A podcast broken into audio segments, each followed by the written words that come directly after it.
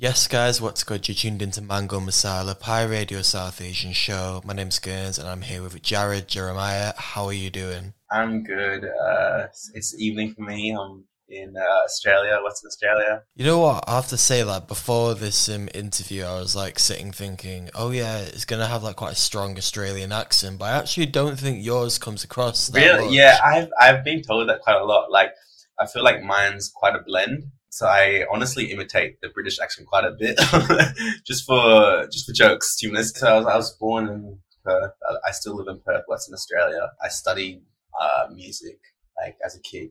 I studied percussion, studied drums, um, classical music. I'm a bit of a music nerd, and yeah, just growing up, I was always like around like family music and uh, playing the drums and playing in like different bands and this and that. And then in high school, I studied percussion, and then I kind of wanted to take it a bit more, so I did it in university as well. Um, it was weird though; it was like very classical, so it was like me studying Beethoven by day, and then in the night, I was like producing some weird like beats and like like rap. Sometimes it was like very interesting. Anyway, I traveled quite a bit um, the past year or so. Went to London actually, um, UK for the first time.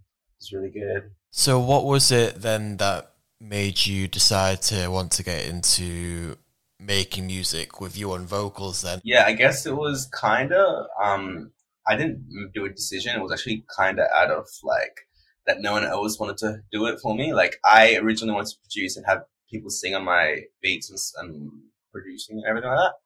But I was just really bad at it. So I was like, all right, I'll just sing myself and see how I can just do it myself. And eventually I like kind of learned purely just by um, the method that no one else wanted to sing my songs. So I just sang my own songs, wrote my own stuff, and I eventually learned how to sing a bit better and like kind of do some cool stuff with my vocals and write to my own vocals as well. Um, so yeah, it was it was purely just like me like doing music first and like writing and then kind of adding my vocals on later on. And I suppose as well, like it's sort of a bit of a bonus because I can imagine for producers, maybe sometimes they have a very clear idea of how they would want vocals to sound on a track. Whereas when it's you yourself that's providing them, obviously you know what you want and you can tailor that exactly. Yeah. And I guess what's like the thing, especially like coming from a production background, it's like, especially if I work with other producers, it's so easy for me to communicate. I'm like, okay, turn the compression down, do something here. Um, compared to sometimes artists who don't come from a production background, and it's like it's hard for to get the vision specifically across. So when you decided that you wanted to pursue music, either as a producer uh, or as like an artist in your own right, who were the main influences that you had in mind, or was it just I want to create something completely different? I think I had a period where I was really like when I started making music when I had some really interesting influences. Like I started probably creating and producing around six years ago. And at that time, I was really listening to like San Holo and like Louis the Child and all this like electronic music, almost even like Skrillex and stuff. So those are my big influences at that time. Um, like very electronic, future based, kind of flume, kind of almost. And yeah, kind of like delved into the whole like Tom Misch, um, London jazz scene, kind of soul pop, whatever it is. A bit later on, maybe like a couple years ago, like Jacob Collier, all kind of that which is uh, they the influences not, might not be super present in my music, but it's I really like I don't know I guess I listen to them a lot and they influence my writing style. Yeah, no, it's interesting because I think the tall Tom Misch, Jacob Collier, I think from this latest single definitely is present. But when you were saying like Skrillex and electronic yeah, music, I definitely wouldn't have exactly. Yeah, it was interesting. Yeah, yeah. I guess that's why, like, also when I produce for other artists, it's like I kind of can push some more synths or whatever the, the sound design and stuff like that is because I just like really in- was really interested at the time. I was surrounded by it. Tell us about this latest single then, London in June. How did it end up coming about? It was actually me writing it in probably like around June when I was in Perth.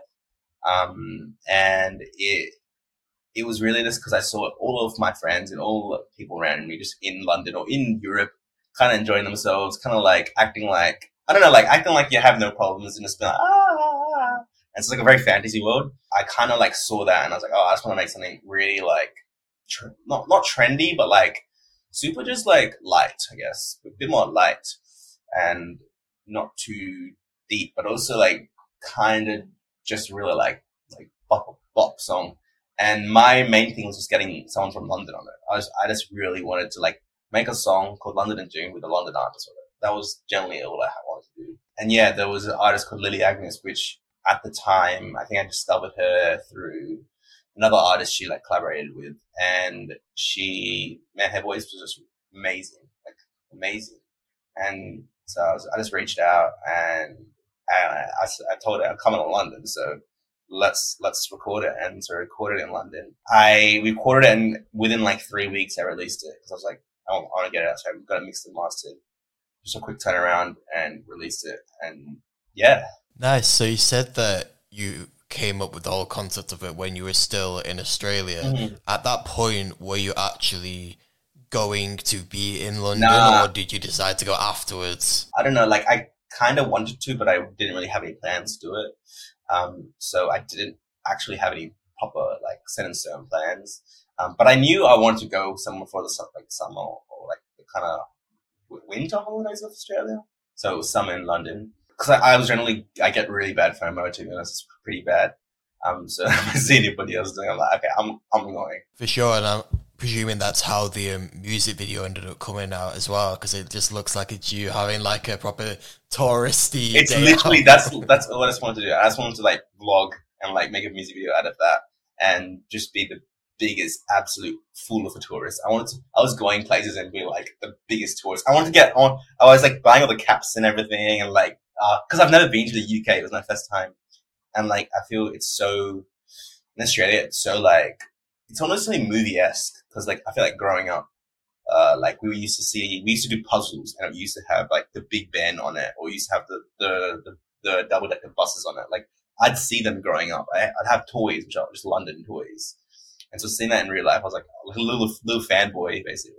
So this is basically a dream come true then. Pretty much. I just want to be like a loose menace running around London. And like you said as well, it must have been really cool to obviously have a London-based artist on the track with you as well. Yeah, really. After going there, really seeing how interesting the scene is. It's like it's very diverse. You have so many different genres really like popping out of there and there's all like these different scenes which are pretty tight but also like they're really like flowering and like really growing, which is cool. Out of curiosity, how does that compare to Perth, especially as a South Asian? I feel like, especially in the Australian scene, I'm kind of delving towards more the pop side right now, um, just because like I feel like it's not fully R and B. It's it's pop with R and B influences, of course, um, more so pop. And I think like I think pop is pretty respected or like or it's as any especially upcoming pop as well in London. It's it's pretty common and respected.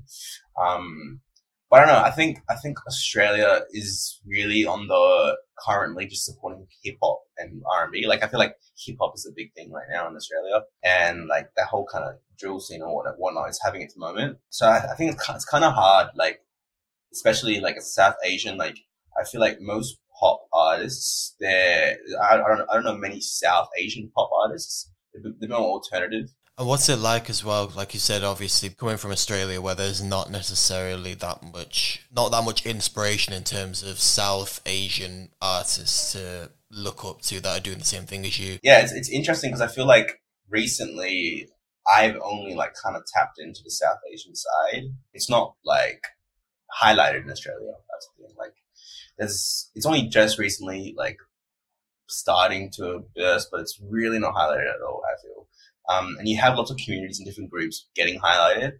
But I think South Asian specifically is very um, looked over. Yeah, and I, but I feel like now I'm only starting to be like, yeah, I'm just like South Asian like kind of being proud of it because I feel like growing up was was a bit tough because growing up in like schools and communities where it's mainly just like white and you don't see other people who are like similar to you. But I think like re- like recently and now it's, it's cool to see that like there's there's small little communities growing in in Australia specifically around creative industries, like around creative and around supporting South Asians. Um, but I think it's like still so so new. Like there's there's barely anything. It's barely um, compared to what other other communities have in Australia. I feel like most people who are South Asian. I guess they don't really like tell people they're South Asian. You just kind of figure it out. Like no one openly says, "Yeah, I'm South Asian." You know, you're like, "Hold up, you kind of look. Oh, you look. Your surname kind of like that's that's how that's how it always comes across." I mean, I can maybe imagine that in Australia it's maybe like that because it's such a New. massive country, but the but yeah, and that also that the population isn't that big compared to the landmass, whereas the UK is this kind of like very small island, but it's very like more dense. yeah. So I feel like it's not that like there is very much like those different communities exist. Yeah. So what is next for you then? Obviously you've released London in June. That came out is it October? October, yeah. Nice. So I'm presuming that maybe that's it for you for 2023, or Nah, it's not actually. Um, really? it's not. So I surprisingly actually have a song coming out next week um, with another artist from Melbourne. Um, and it's a really, really cool indie pop kind of song. Been working on it for a while. Um, and yeah, like I just wanted to get this one out before the end of the year. And so been working so hard and been just getting really stressed out because I've been getting my releases confused. Like while I'm working in London June, I'm also working on this one. So that one's exciting. It's called Chocolate. Comes out next Thursday. But uh yeah, it's with a girl called Holly Healy and yeah, it's really fun, fun tune. And it's, and it's really delving into my indie pop side, kind of stepping away from that kind of soul pop or whatever, but it's really pushing to that pop side. I mean, apart from that, just playing a couple more shows for 2023. Um, and then 2024, um, hopefully just playing more shows, maybe doing like, uh, some touring or whatnot, and maybe an EP at the end of the year. No, that's nice. It sounds like you've got like at least a rough plan. It's a better than Yeah. like, that and then you being like, yeah, I don't know, we'll see what happens. Like, sound like you've actually got yourself together. I don't know. I, I sound like it, but under the wraps, I don't know. Yeah, well, you're very good at selling it. yeah. Well, I'm looking forward to hearing um, Chocolate and also um, the rest of new music that comes out in 2024. And for people that want to keep up to date with you and your music, where's the best place for them to find you? Uh, you can find me on Spotify. It's just Jarrod Jeremiah, so J A R R O D Jeremiah. Um, or you can just search on Instagram. Yeah. Yes, guys, what's good? You tuned into Mango Masala Pi Radio South Asian Show. My name's Gerns. I'm here with Halima. Hey everyone. And we are recording this on Wednesday, the 15th of November, at around 20 past 8. So, for those of you that are quick, you'll realize that the vote on whether or not the UK should support a ceasefire in regards to the Israel Palestine quote unquote conflict, the results of that have just come through. Getting right into it. Um, Just come through. yeah. Breaking, breaking news. And obviously, this is a couple of days after, so I'm sure you will know that the results came back not in favour of supporting a ceasefire. So I think it was two nine three versus one two five. Yeah, so the official stats were 125 MPs for a ceasefire, including 56 Labour MPs who went against Keir Starmer and his ask that they abstain from the vote. 293 MPs against a ceasefire, and then 232 MPs abstaining. The main thing that I think a lot of people are kind of not shocked by necessarily, but it's quite a significant moment is that the majority of Labour MPs um, chose to go with Keir Starmer, leader of Labour's instructions, in abstaining from opting for a ceasefire. In what, like, on what basis? For those of you who are at home and are and are wondering, like, how can anyone vote against a ceasefire in this situation? The la- the kind of official line they're giving is that, oh well, um, Israel has a continued right to defend itself. A lot of arguments point to the hostages that are still under uh, Hamas kind of control, even though Hamas long ago, like literally in the first or second week of this kind of war, had decided, had agreed to basically release the hostages if Israel had called for a ceasefire. So it's kind of like a inane argument against a ceasefire anyway, but that's the kind of official line. But from a humanitarian perspective, it, it's just inexcusable. Mm. Like I think, I think, I think. Firstly, the fact that a ceasefire is something that is of political interest, i.e., something that can be voted for or against by people literally thousands of miles away and entire realities removed from the kind of this genocide in the first place is insane to me. Why are MPs in the UK who have absolutely no skin in the game, or the majority of which have no skin in the game in terms of family there or whatever, why are they the ones who get to decide whether, whether we're going to go ahead with the ceasefire or not? Like, why is that something to be voted on? Firstly. Secondly, how can there be any humanitarian basis on which to argue against a ceasefire? Like, Keir Starmer, I've been so disappointed with his kind of handling of this issue anyway. I mean, I've made it very clear I am not a fan of Keir Starmer from the beginning. I do not think he should have been made leader of the Labour Party. Um, I have also spoken as a Muslim about how how I will not be voting, how I myself have divested from the Labour vote. But this is a complete kick in the teeth. I think as well to go as far as to say that any shadow ministers who Right. vote vote in favour of the ceasefire Right. would lose their jobs. How is that a democracy? Yeah, I don't understand. that's that that's either. that is that not like fascism like like this isn't i'm not saying it is but is that that's is that not a contemplation of like is that not fascism guys where like Yeah. the whole point of a democracy is that mps should be allowed to exercise their own voice and vote based on the consensus of their constituents Yeah. that's literally what an mp is paid taxpayer money to do Obviously, I understand the idea of like keeping party consensus, and it makes sense if you vote in blocks, etc. But I don't think that should be a necessity or an obligation. It shouldn't, once again, especially in the context of the fact that we're supposed to be a democracy, right? Like, if an MP's constituents are overwhelmingly in favor of a ceasefire, if there, and I've seen literally so many people write into their MPs personally to ask for a ceasefire, if that's what the public consensus is, are the politicians not there to serve us? Are the politicians not there to ventriloquize our political consensus, not their own? Mm.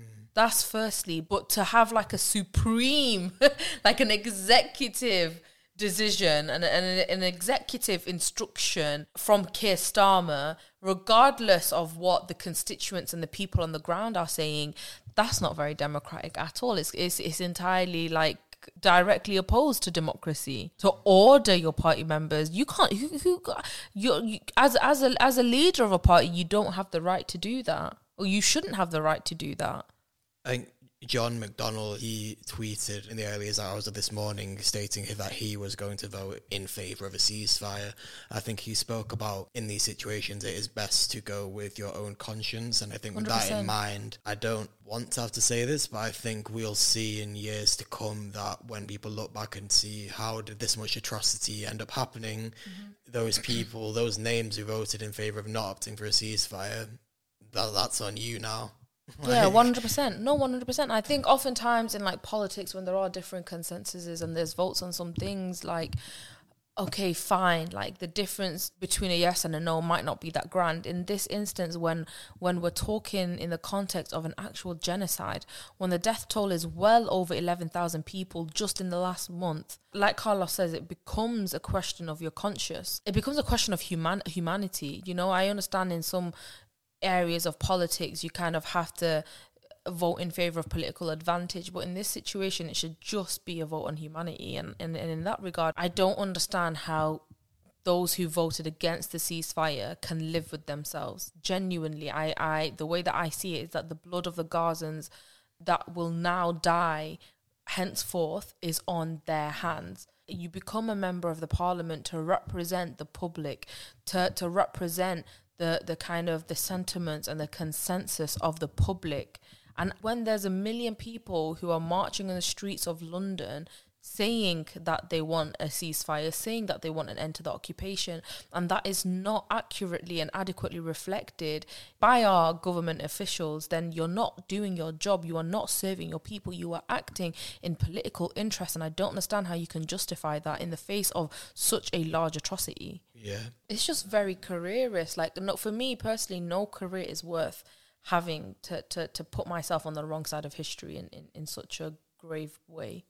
Yeah, and I think some people would pose the argument that, well, what was the point of this anyway? Um, a bunch of people who are thousands of miles away from where this is actually happening, voting on whether or not there's going to be a ceasefire when realistically they themselves don't have any control over that. But the point is, first of all, obviously the UK stance on this does have a big impact does, because because of we supply so much of the weaponry to Israel as well. Like that's one of the things that the Well, UK is actually a lot of. UK based companies are directly benefiting Mm. from the genocide actually and it is so twisted but that's the reality of the matter But aside from that as well, I think even if that wasn't the case, just the idea that you support these this ongoing violence, this 100%. this and it's not unprecedented because we've seen the last month over ten thousand people lost their lives. And that was this was all from a retaliation as well. This wasn't from the initial act out from hamas which is obviously how this most recent series of events has kick-started.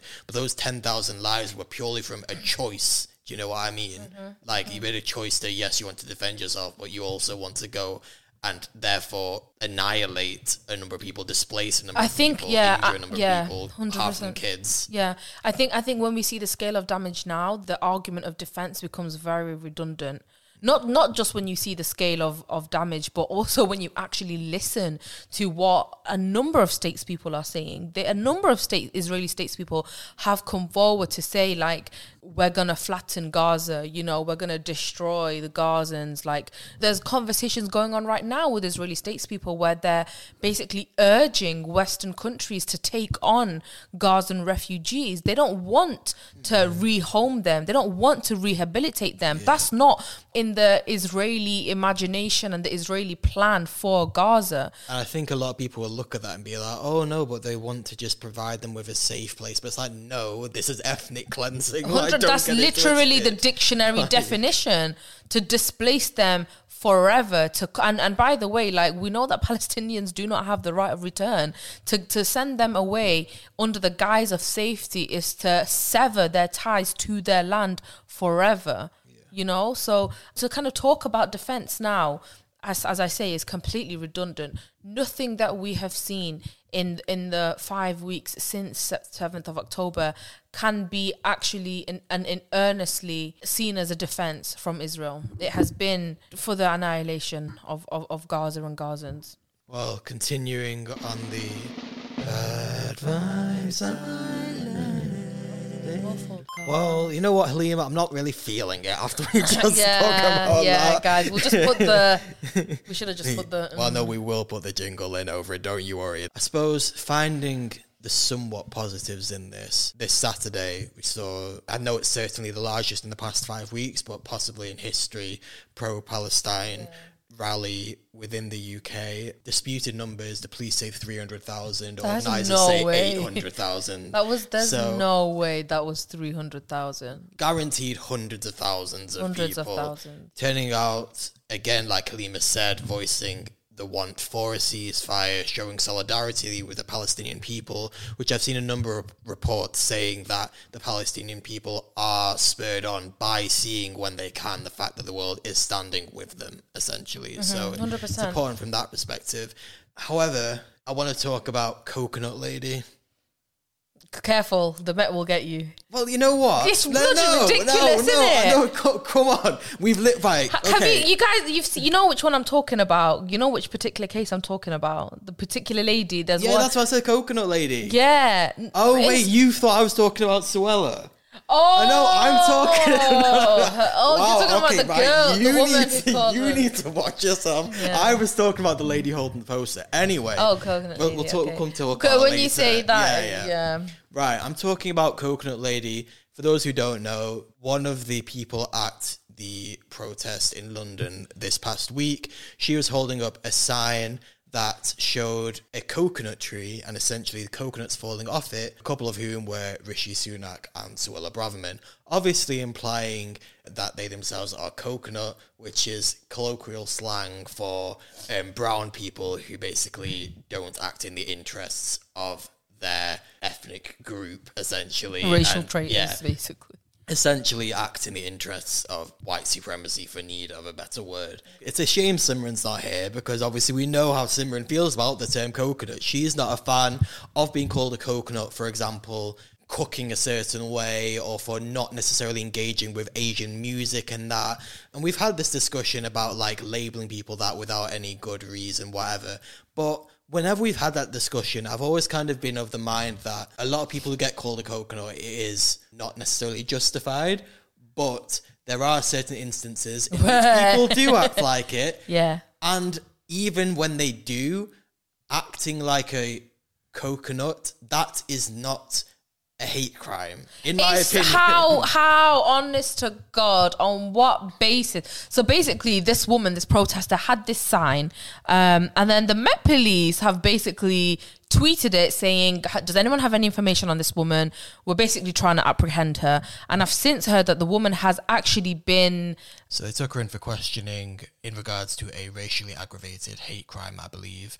Um, so they let her go, but they still took her in for questioning, and she was cautioned for such. because because because um like the founder of Muzmatch came forward and he was like, um, we're we're ready to pay all her like legal fees, basically. I mean, Um, from the second that that tweet was put out, and there was it was a hit, a hit, a hit on her, basically. Yeah, Like and that's the thing as well. The fact that I mean, obviously, we don't know who actually took the photo of her in the first place. It might have been one of her own acquaintances. She might have wanted it to be taken herself, but it kind of just shows the importance of at these events not incriminating either yourself or other people. you know what it is? Anyone yeah can go off on it. that's that's firstly but i also think it is like grossly inappropriate for the met police these are like the kind of the the custodians of or they're supposed to be the custodians of law and order tweeting out a civilian's face i understand in the instance where like maybe someone has criminalized themselves by shooting somebody, murdering somebody, i.e., they're a danger to society and to other people.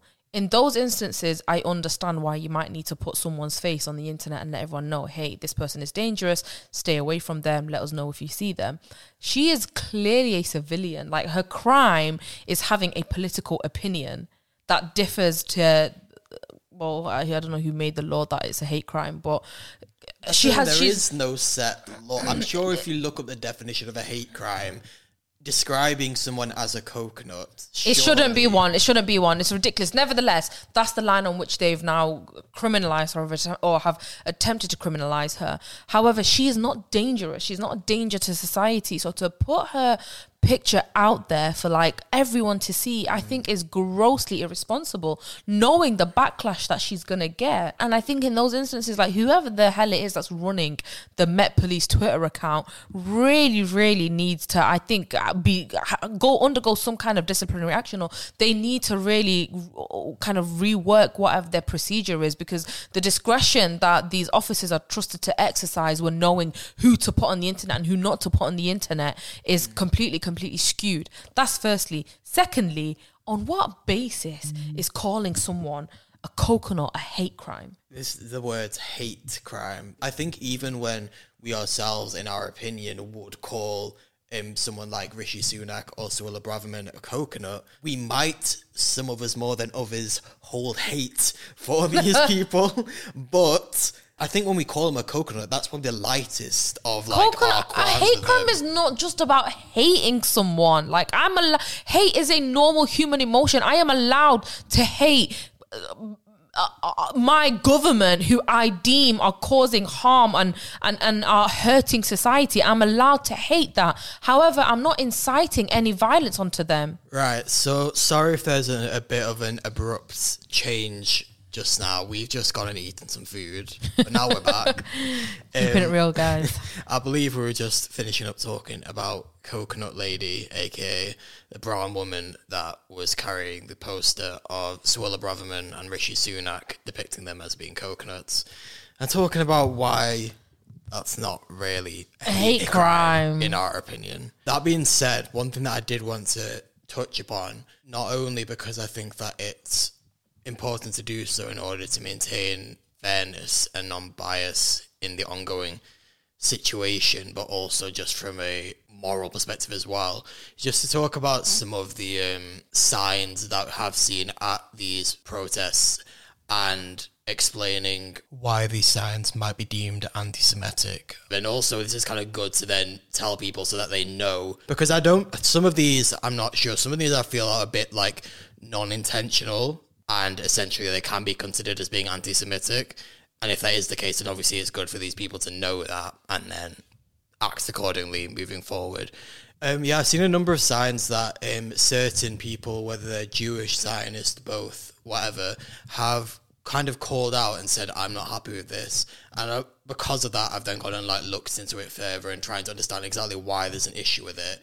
And I think it is fair to say that a number of signs, not necessarily a large amount, but a number of signs that have been at these sort of protests have depicted anti-Semitic tropes. That is to say, examples of anti- anti-Semitism from the past, um, where people have stereotyped Jewish people and made them out to be a certain thing. So, one example of an anti-Semitic trope that I have seen depicted in some of these signs, which might not even be intentionally anti-Semitic, but might be conceived as one, is the demonization of Jewish people. Now, the example that I saw of this was of Netanyahu with devil's horns, which obviously, when you look at that, it doesn't necessarily appear to be anti Semitic because it's basically just implying that Netanyahu is the devil, because in a lot of people's opinions, he's done a lot of evil things.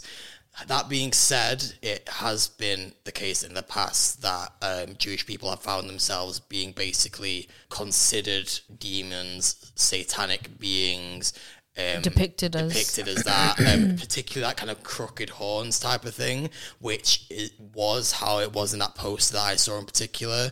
I don't know whether the person that made that poster was necessarily going along those lines, but I think it's just even if you're not intending it, I think it's, It's just better to just be safe, Yeah. rather, safe rather than sorry, and just be a little bit sensitive Yeah. to. Like I completely understand the motivation to want to depict someone like Netanyahu as a devil, but given the kind of historical contingency of the anti-Semitism trope of depicting Jewish people as devils, um, maybe a different method of condemning him would just be better. Just to kind of like not blur lines, not to cause any upset or offense to um, any Jewish people kind of like looking in. Obviously, it's very important for the marches to be completely inclusive. Anything that could be perceived as being, um, you know, potentially harmful to any group of people, I think it's it's best. Just especially because there's so many other other ways and methods of depicting kind of disdain and condemnation. Yeah. Um, and kind of this kind of goes into what we were talking about a few weeks ago, where we were saying how anti-Semitism really is a, a- a problem in this world, and it really obscures like valid claims against anti-Semitism when you know the Israeli war machine just calls everything anti-Semitism.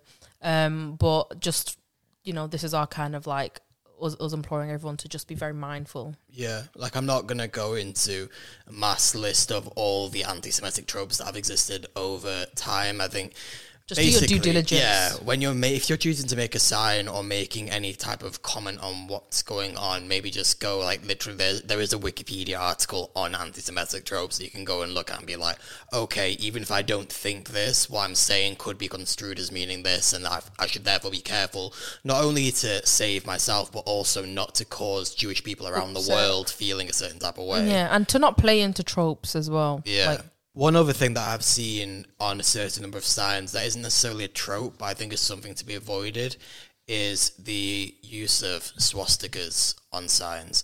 Now, I completely understand like the comparison of what's going on in Palestine right now Yeah. with containment of Jews in concentration camps, comparing it with being an open air prison, the type of conditions that they're being subjected to, Yeah. that sort of thing, like the mass the mass killing of people, etc.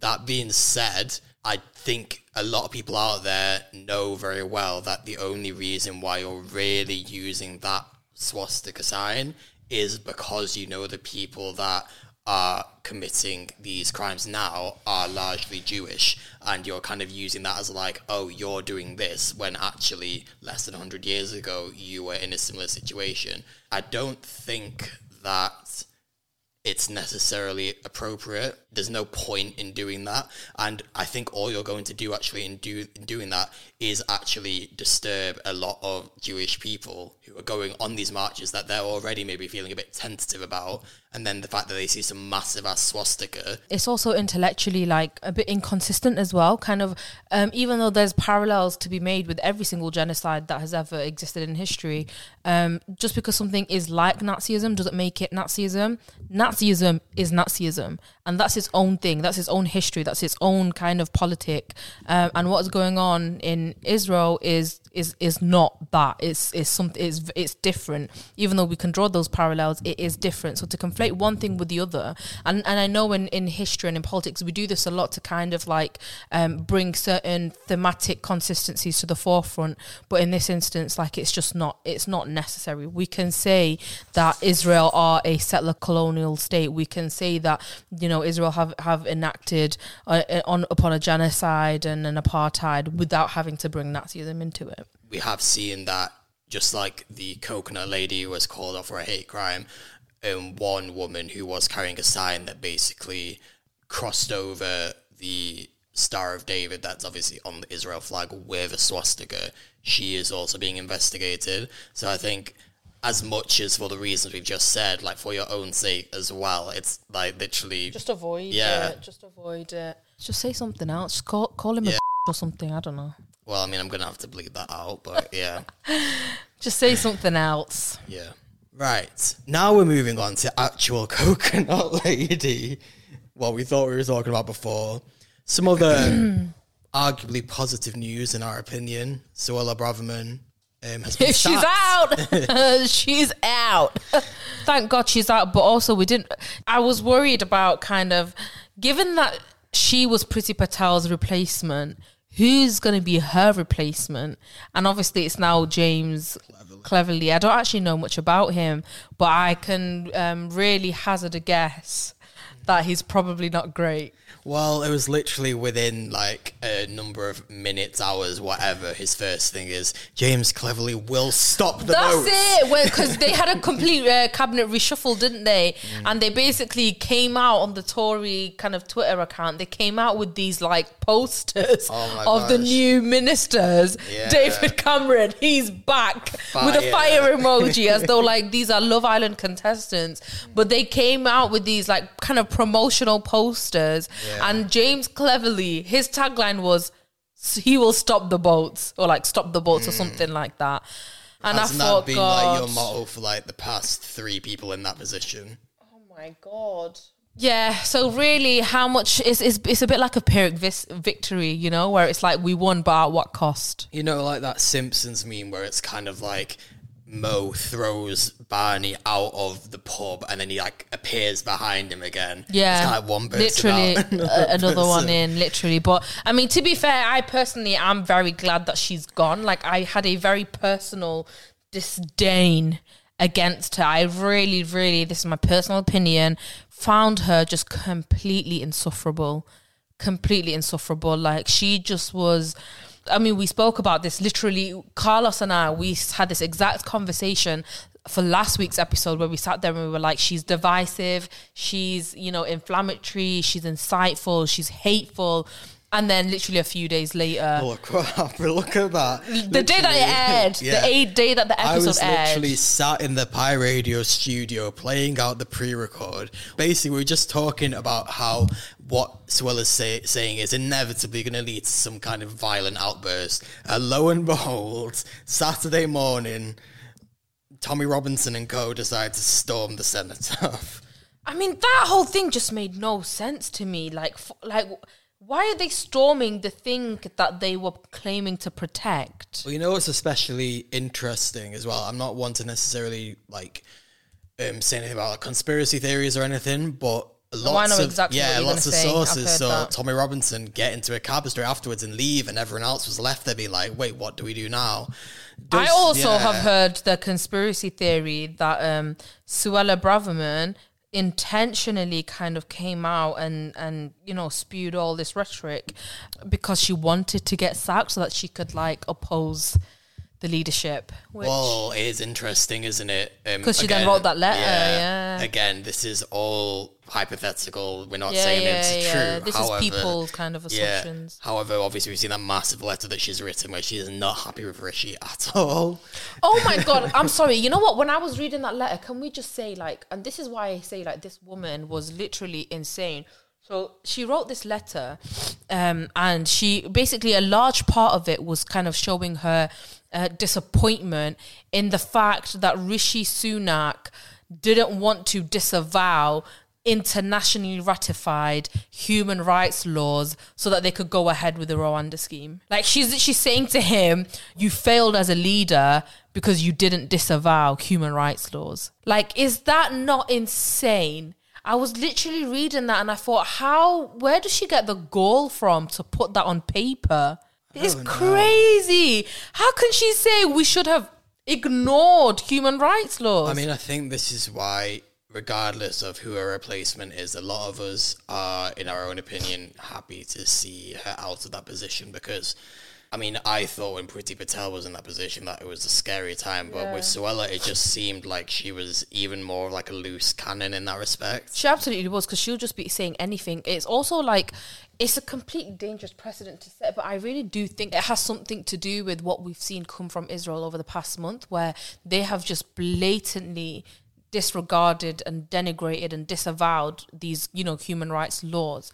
Um, and i think kind of one impact of that that a lot of people have been theorizing on is how will that now affect um, the upholding of international laws, you know, across the global stage, if one country has been able to disavow them with such impunity, it basically just shows that it's a farce, you know, like, and, and there's there's just no punishment, there's nothing, there's no consequence, and I think for Israel to have done that, got away with it, it now emboldens other countries to just kind of go against and, as I say, disavow other international laws and and and we and we re- and we see it where Suella is literally writing a letter for all of the public to see to say we should have ignored human rights laws.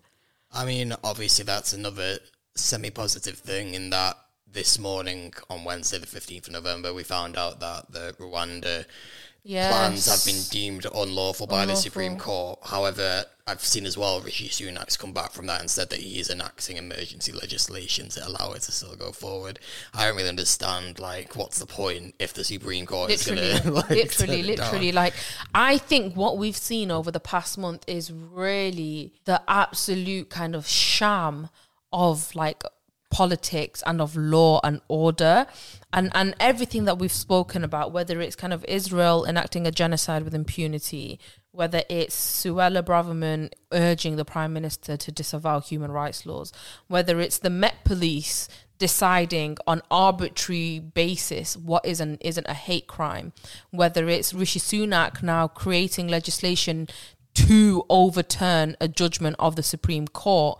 Like, really, can we say that any of our laws and have any integrity? Like, can we actually? How are we expected to up, be law-abiding citizens when our lawmakers are acting with such kind of like arbitrary impulses? Yeah, it's just a pick and choose situation, isn't it? Mm. Like if you're if you're in high enough a position, you can basically do what you want. That's what it seems like. I would say, oh, next year or the year after election can't come soon enough, but obviously, I think I don't like, trust it to be any better personally. I think Keir Starmer lost a lot of the Muslim vote. Um, Certainly mine. like, like before this, but I think today, especially if there wasn't already a nail in the coffin, this will have been a literally asking shadow cabinet ministers to resign or firing them or whatever it is. everything that we're seeing in the political world, whether it's globally or nationally, is it's a farcical spectacle of of what should be kind of righteous laws. Maintaining on the positive vibes. I know we've wanted to talk for a while now, but we haven't necessarily had the time each episode. Just in general about hate crimes, particularly that have been mm. occurring in light of the ongoing violence in Palestine. Especially interesting given our recent conversation, like a couple of minutes ago, about what does and doesn't constitute a hate crime. What we can guarantee is that we've seen a massive influx of hate crimes, not only against Muslim and Jewish people across the world, but Sikhs as well. 68 Jasmer Singh was beaten to death in New York. He was repeatedly called a turban man and punched to the ground in a brutal attack. Through rage inflamed by hate, he was simply driving his wife from the doctors when he was stopped in his car. Then, just a week after, a Sikh man was attacked again in New York. Three men assaulted Lakhvir Singh whilst he was stopped in traffic in Manhattan in his Uber, telling him to go back to your country. And what's especially said about this is this is very much similar to the type of thing that we saw back in 2001 mm. in the aftermath of 9 11. And now, obviously, it was Al Qaeda that carried out the um, terrorist attacks in America at that time. Al Qaeda, obviously, an Islamist um, terrorist organization, and therefore, in the aftermath of that, we saw a rise in Islamophobia.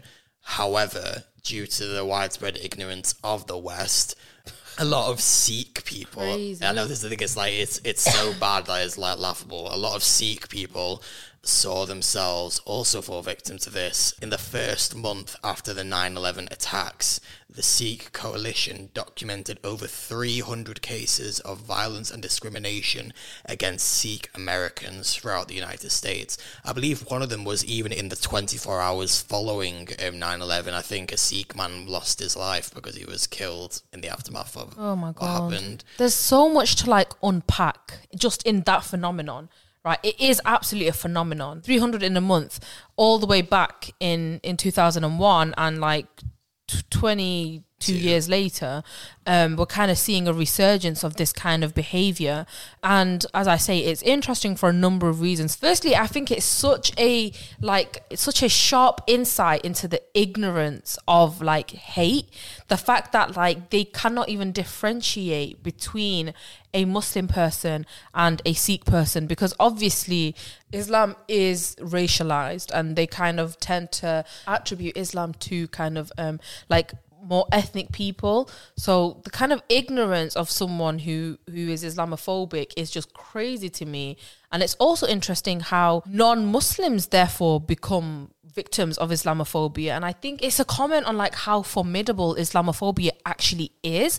Um, at the time in America, and we've spoken about this on the show with regards to the Palestinian kind of genocide, where um, Islamophobia was kind of the biggest tool in the West's arsenal when they were waging their war in the Middle East, their war on terror.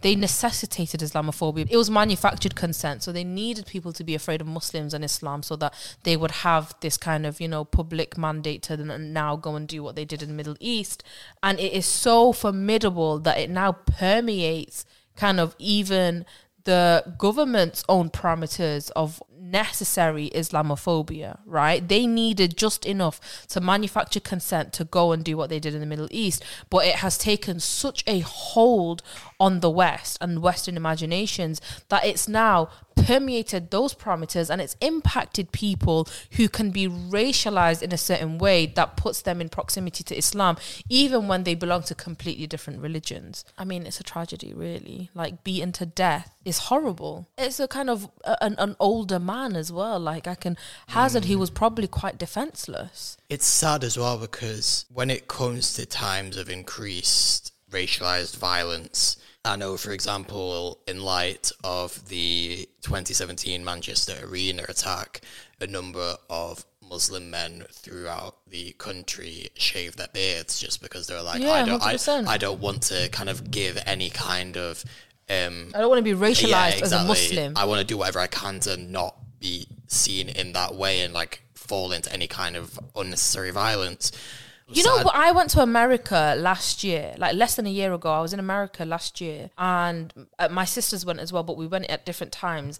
And one of my sisters, who's a hijabi, she went by herself like a week after the rest of us went. And my other sister told her, like, take your hijab off.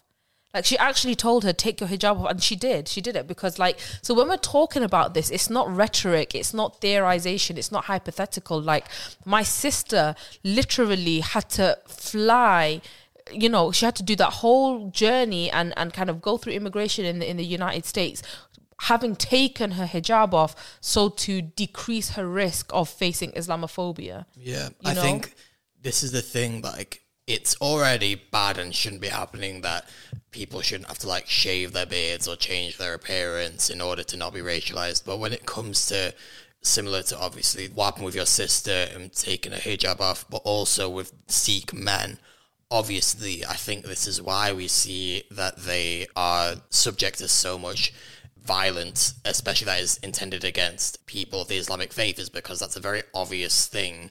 Um, turban on the head, that's foreign to me. Yeah. I can spot that a mile away. I'm gonna go. It's like if that. you're visibly, if you visibly, you know, whether you have a turban, whether you have um, a, a hijab, whether you have a, was it chuppah for, for, for Jewish people? I think it's Kippur. Kippah, oh, kippah. So chuppah's the thing that they marry under. The kippah for the Jewish people, like whatever kind of makes you visibly part of a group that is kind of, you know, oppressed and, and discriminated against, it puts you at risk, which just should not be the case. And you know what? Like, Sikh people are like, they're good people as well, you know. Like, I'll tell you as a Muslim, Sikh people are so good to Muslims, like especially in the Western world. Like them man are always riding for us. I've seen so many examples of like a Sikh person, um, literally in the middle of like an Islamophobic attack, and they won't say I'm not Muslim.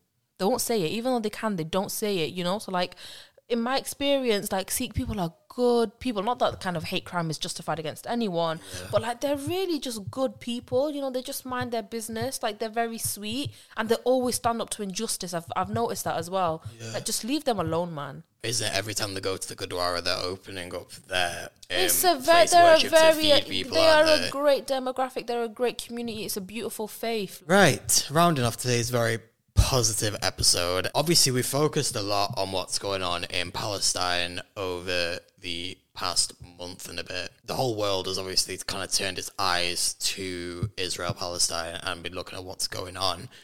With that, I've had a lot of people that have also said, hang on, there's other stuff going on in other parts of the world that deserves similar amounts of attention. We've even had people commenting on TikTok um, saying to us, when are you going to talk about um, what's going on in Congo, what's going on in Sudan?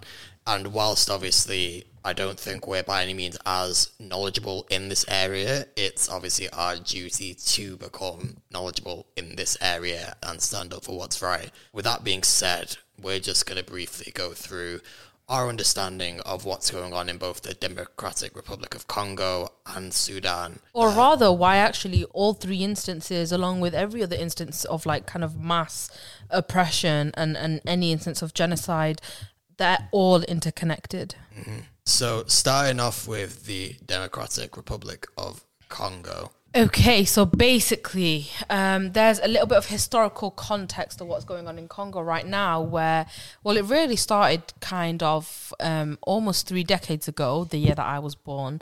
Um, where it was the first Congo war, and it was at the time of the Rwandan genocide, um, where it was the kind of the Hutus that were largely persecuting the minority Tutsi group. Um, and during this genocide, um, a number, I think it was like 2 million Hutus basically crossed over the border into Congo and were housed there. And the, eventually, when um, the kind of the Rwandan genocide came to an end and there was a Tutsi led government, um, they kind of saw the Hutus who had left during the time of the genocide into Congo as an ongoing threat. They accused those Hutu populations of forming um, like military like extra extra militia, military groups basically. From what i understand they then had the power to install who was the congolese president of the time but as a result of this it caused kind of a lot of political back and forth. Um, so it's a number of uh, rwandan groups whether it was the hutu militias that were now on the congolese side of the border or whether it was the tutsi led government from rwanda that had kind of inadvertently now gotten control of Congolese politics, basically. Um, now, the second front of this, which Carlos will talk more about, is the fact that Congo is home to the largest reserve of, is it cobalt? Cobalt is the main. It's also um, copper and gold. They're large producers of as well, but cobalt is the main one. Yeah. And it's basically this militant group called M23 who are basically manning these reserves. In short, Congo is home to the world's biggest reserve of cobalt, which is used for electronic devices, batteries, aerospace alloys, etc. Um, like I said, Congo is also um, a top producer of copper and gold. Some of the main uses for these are electrical wiring and jewelry, respectively. The West, namely USA, UK, France, etc., are basically enabling both Uganda and Rwanda to invade Congo, where all of these resources are, by giving them financial aid. Under the uh, M23 militia groups. Yeah. And um, what the M23 um, groups are committing in terms of crime is homes are being destroyed, civilians are being killed, 48 women are raped every hour. Um, I think in order to come up with a statistic like that, it's mad because it actually kind of implies that it's probably worse than that. Yeah. If that's all that you know. Do, do you know what I mean? Yeah, yeah. Yeah, um, millions have been displaced, um, and six million have been killed, half of whom are children. Now, cobalt is um, one of the Congo's largest exports, totaling around 4.4 billion dollars. Yet the average annual income is only 449 dollars. So obviously, there's a lot of money going out there, but not necessarily a lot of money coming in Yeah. and being distributed appropriately. Some examples of Western companies that are complicit in what's going on here.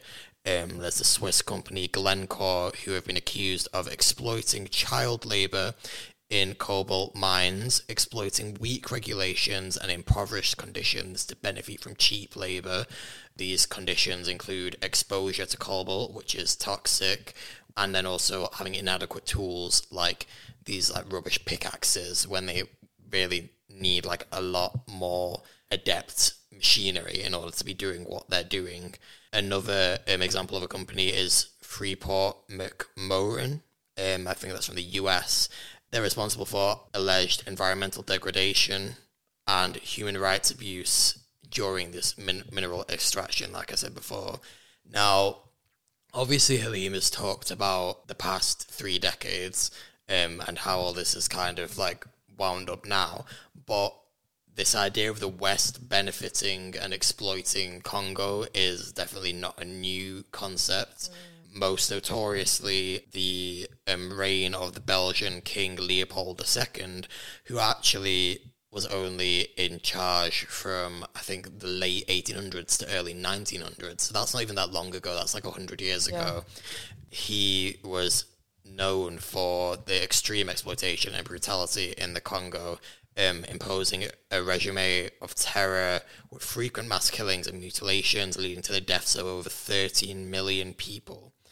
That was a genocide, by the way, guys. In under, case you didn't under under King Leopold's reign, like it was a genocide, and it was like I always, always, I had this conversation with so many of my friends where I, where I say like in my top trumps of like top villains of all time, King Leopold is easily like top five. It's interesting as Easily. well because when we talk about colonialism, we obviously refer to the OGs, Great Britain, and everything. But I feel like Belgium, for people who maybe aren't necessarily as knowledgeable, kind of gets let off lightly. They get let off so lightly. Oh my god, Leopold is like if anyone actually knows anything about him, like I don't know how to explain to you guys like how uniquely sadistic that man was.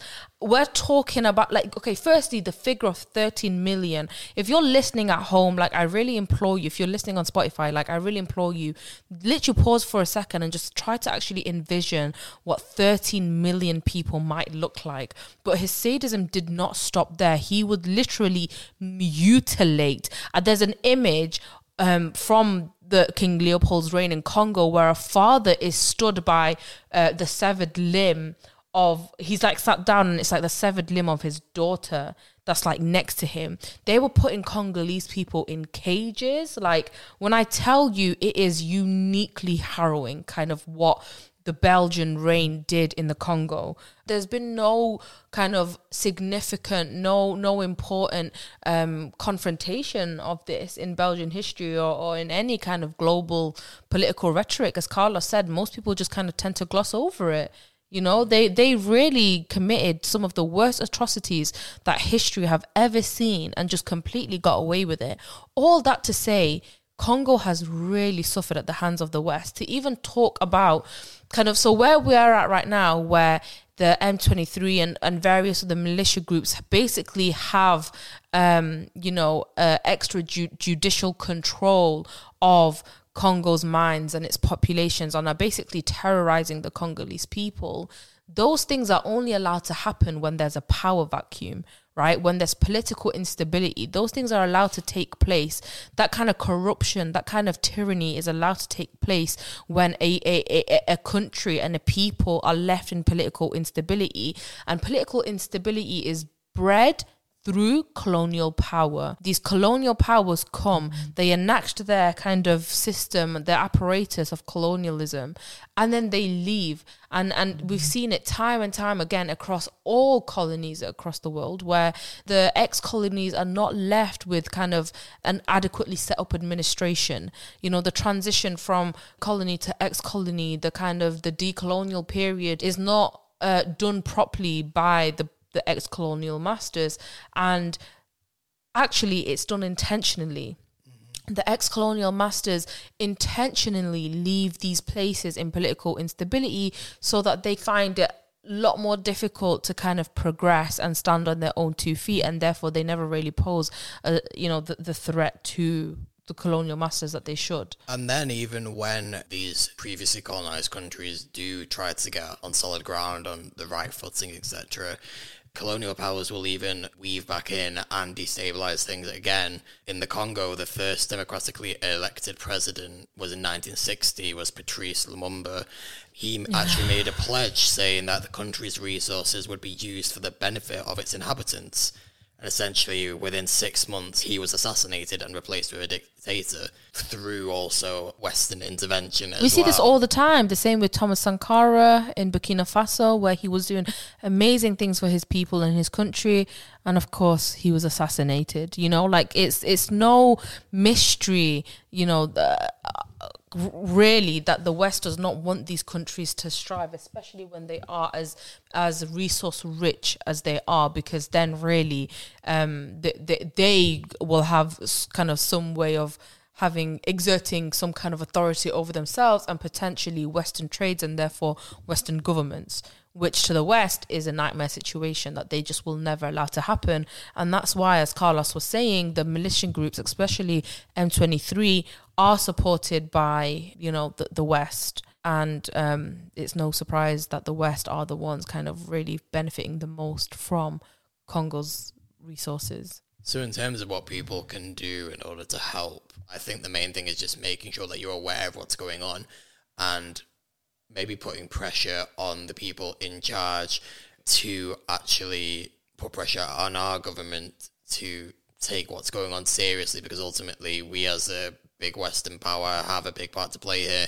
Anyone out there who's got an iPhone, Cobalt is one of the main like mm. things used to make it function. so we're all benefiting from this genocide. It can be quite easy to kind of separate yourself from it and think it's not my problem but ultimately when you like you're probably listening to this on a phone or you're on your phone right now like that's come from this system. So I think it's really important to be aware, like the hand that we, the role that we play as well, like as consumers. Obviously, we don't have like the executive control, but when we find ourselves in situations where we're kind of like obliged by a, certain social contract to kind of necessitate the conditions in which everyday necessities like our phones are made, uh, we need to be otherwise very, very aware of those conditions and, and kind of the, as I say, the hand that we're contributing and do what we can to reverse that damage. So, uh, as Carlos was saying, I know that there kind of a lot of people are starting to uh,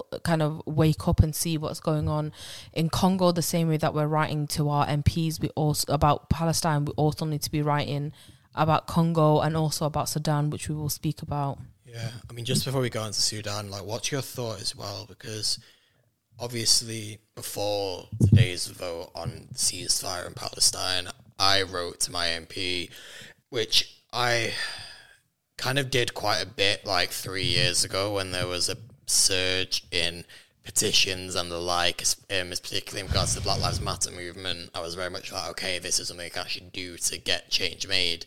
And every time I was kind of met with the same mundane reply back to it. And I did send my letter this time because I was like, this is something that I really, really care about and I really like want to push for this. But at the same time, I very much doubt that it, it was taken seriously. So I know we're advocating for people to still email their MPs, but how do we continue to do that when sometimes, depending on where your MP is sitting in terms of the political spectrum, they might just not take any notice of you? I think at the end of the day, all we can do is what we can do. We have to start from where we are. And I think 100% continue to email, continue to sign petitions, continue to send kind of letters and whatever. But I've also seen, and I've seen examples in America where people are directly confronting their uh, what do they call it in America? Senator. Their senator, yeah. that where they're like directly confronting their senator, and I think that's really a good idea yeah, in like this country. one where it just happened. This is the thing. I don't think it really happens in this country that you see them that much in public. Yeah. But um, what happened in America was this guy was on like the same train as one, just happened to be sat opposite them. And he just got on his phone and just started like questioning him, like, "Why do you back this?" Blah blah blah. And he did end up get chucked off the train. But or like I've seen one where they kind of a Palestinian woman found her senator at dinner and she just chose to confront her. And I think for those of us who who kind of um, you know are, are, are willing to take a bit of the risk, which I think we, we should be given the privilege that we have. Obviously, if you're not actually kind of um, being harmful or hurtful or whatever, I think direct confrontation is a very very effective tool because um, where in email they can kind of give a pre-written automated email response back with a very politician's answer. Direct confrontation will force them to really listen to what you have to say and really consider what you have to say. So and and if not, then it shows to the world like that's just that's who they are. That's because, who they are. Um, what you just referred to, I saw that as well, and I think it was um, Elizabeth Warren that they actually bumped into in eating dinner, and they were literally obviously questioning them about the situation in Palestine. And I think it was either Elizabeth or the person she was with said, "Now is not really the time for that." And I was like, "Well, when is when the is time the time for, for it? Exactly. when is the time for it? exactly? Like if you were doing your job and you were adequately supporting your constituents and reflecting their consensus, you would not need to be accosted you know like ultimately it's that's your responsibility and it's entirely our prerogative to have direct confrontation where we feel like the people who are supposed to, be representing us in parliament are just not doing their job.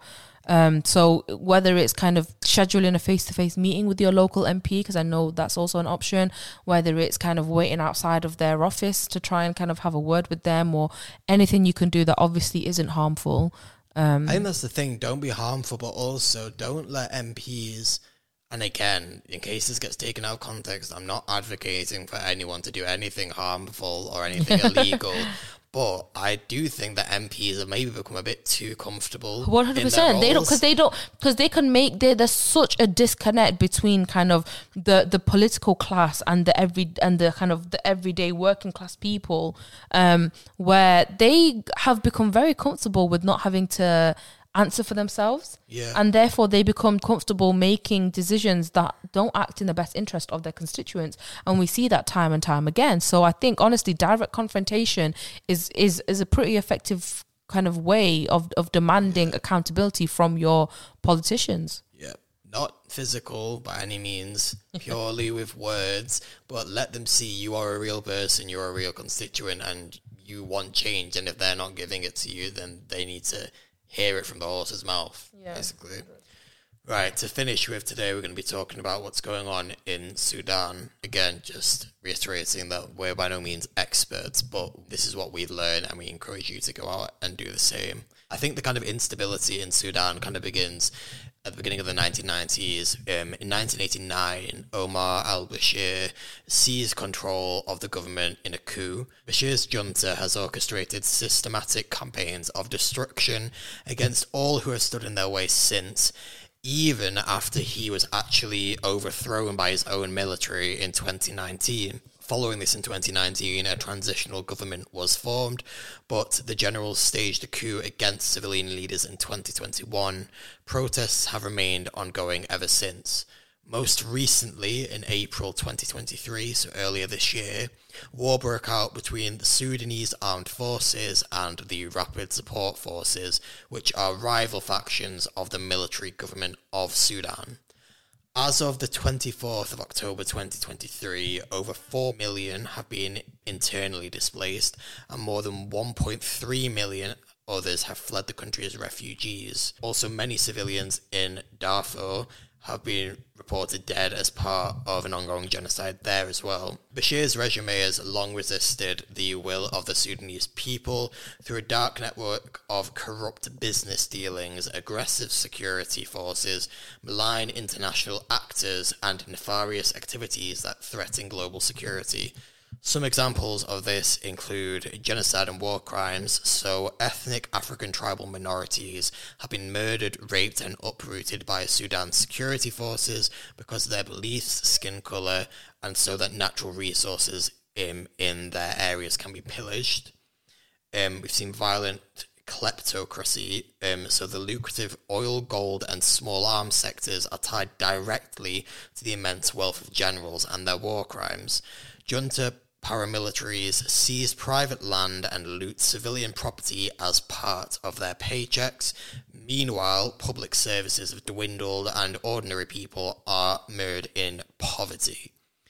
Um, we've also seen an oppression of civil society. Um, regime security forces openly attack peaceful activists and journalists speaking truth to power. Many of those who are arrested are imprisoned or brought to dreaded ghost houses. Now, these are named as such um, because military leaders tried to keep them secret. Um, allegedly, security forces torture, rape, and execute unarmed citizens here before then tossing the ones that are still alive back onto the street to fend for themselves. As I mentioned before as well, there's also malign global actors. So the regime receives financial and military support from several oppressive governments in exchange for access to Sudan's natural resources and mercenaries. Um, some of these include Russia, Libya, and Saudi Arabia.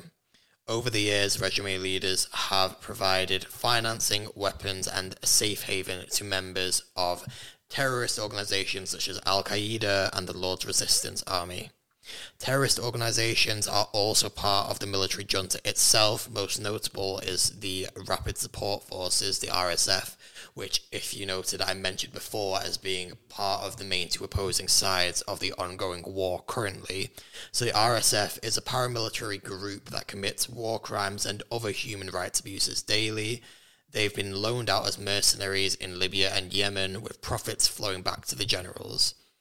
Um, final couple of things in regards to what's been going on in Sudan as well. There's, we've also seen religious persecution, so moderate Muslims as opposed to um, Orthodox, um, then also Christians, animists, um, etc., um, and also their places of worship um, have suffered persecution. and also in regards to animals as well, the Sudanese regime currently their key players in the um, illegal elephant poaching.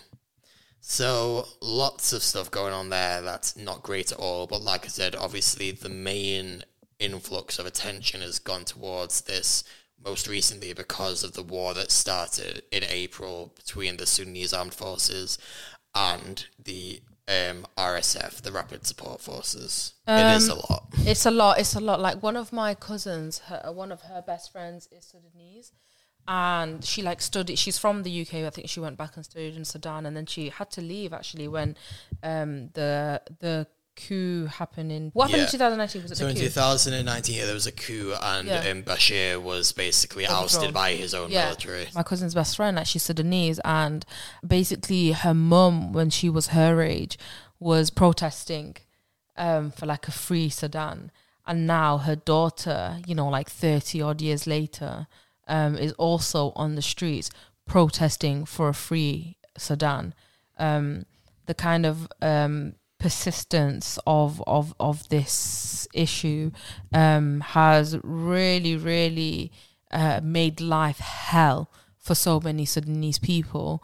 Um, and it is again when when we spoke about what's happened in the Congo, when we spoke about what's happened in Palestine, well, well, Congo to be honest, it, oh my god. So when we spoke about what happened in Congo, we spoke about how um, the decolonial period creates uh, uh, power vacuums, basically, and it's a very and it's a very similar thing to what's happened here, where it's not enough to just point to the political instability, but you have to really look at the um, the genealogy of that instability and really where did that come from. Um, and as we were saying, it is a very common factor of the decolonial period where Western powers um, intentionally leave a country in disarray, and that leads to eh, you know factions and infighting, and and really that's what we see here. Do Um, we know who previously colonized Sudan? The Brits did. Was it? I'm pretty sure the Brits did. Hang on. I'm just curious as to who it was and how long ago it ended. Because obviously, when I started the history then, I was talking about from 1989. But even when I was saying that, I was very much aware that Yeah. they can't really start the story there. Yeah, it was the UK and Egypt as well in some parts. 1899 to 1950. So, so, the- so Okay. Sudan only got really, really got um, uh, the independence in 1956. Right. Um, but yeah, it's it's a very um, typical story of colonialism and what happens in the aftermath of colonialism, and why so many countries across the kind of ex-colonial world are in political instability and political value va- vacuums that then lead to this kind of power grabbing.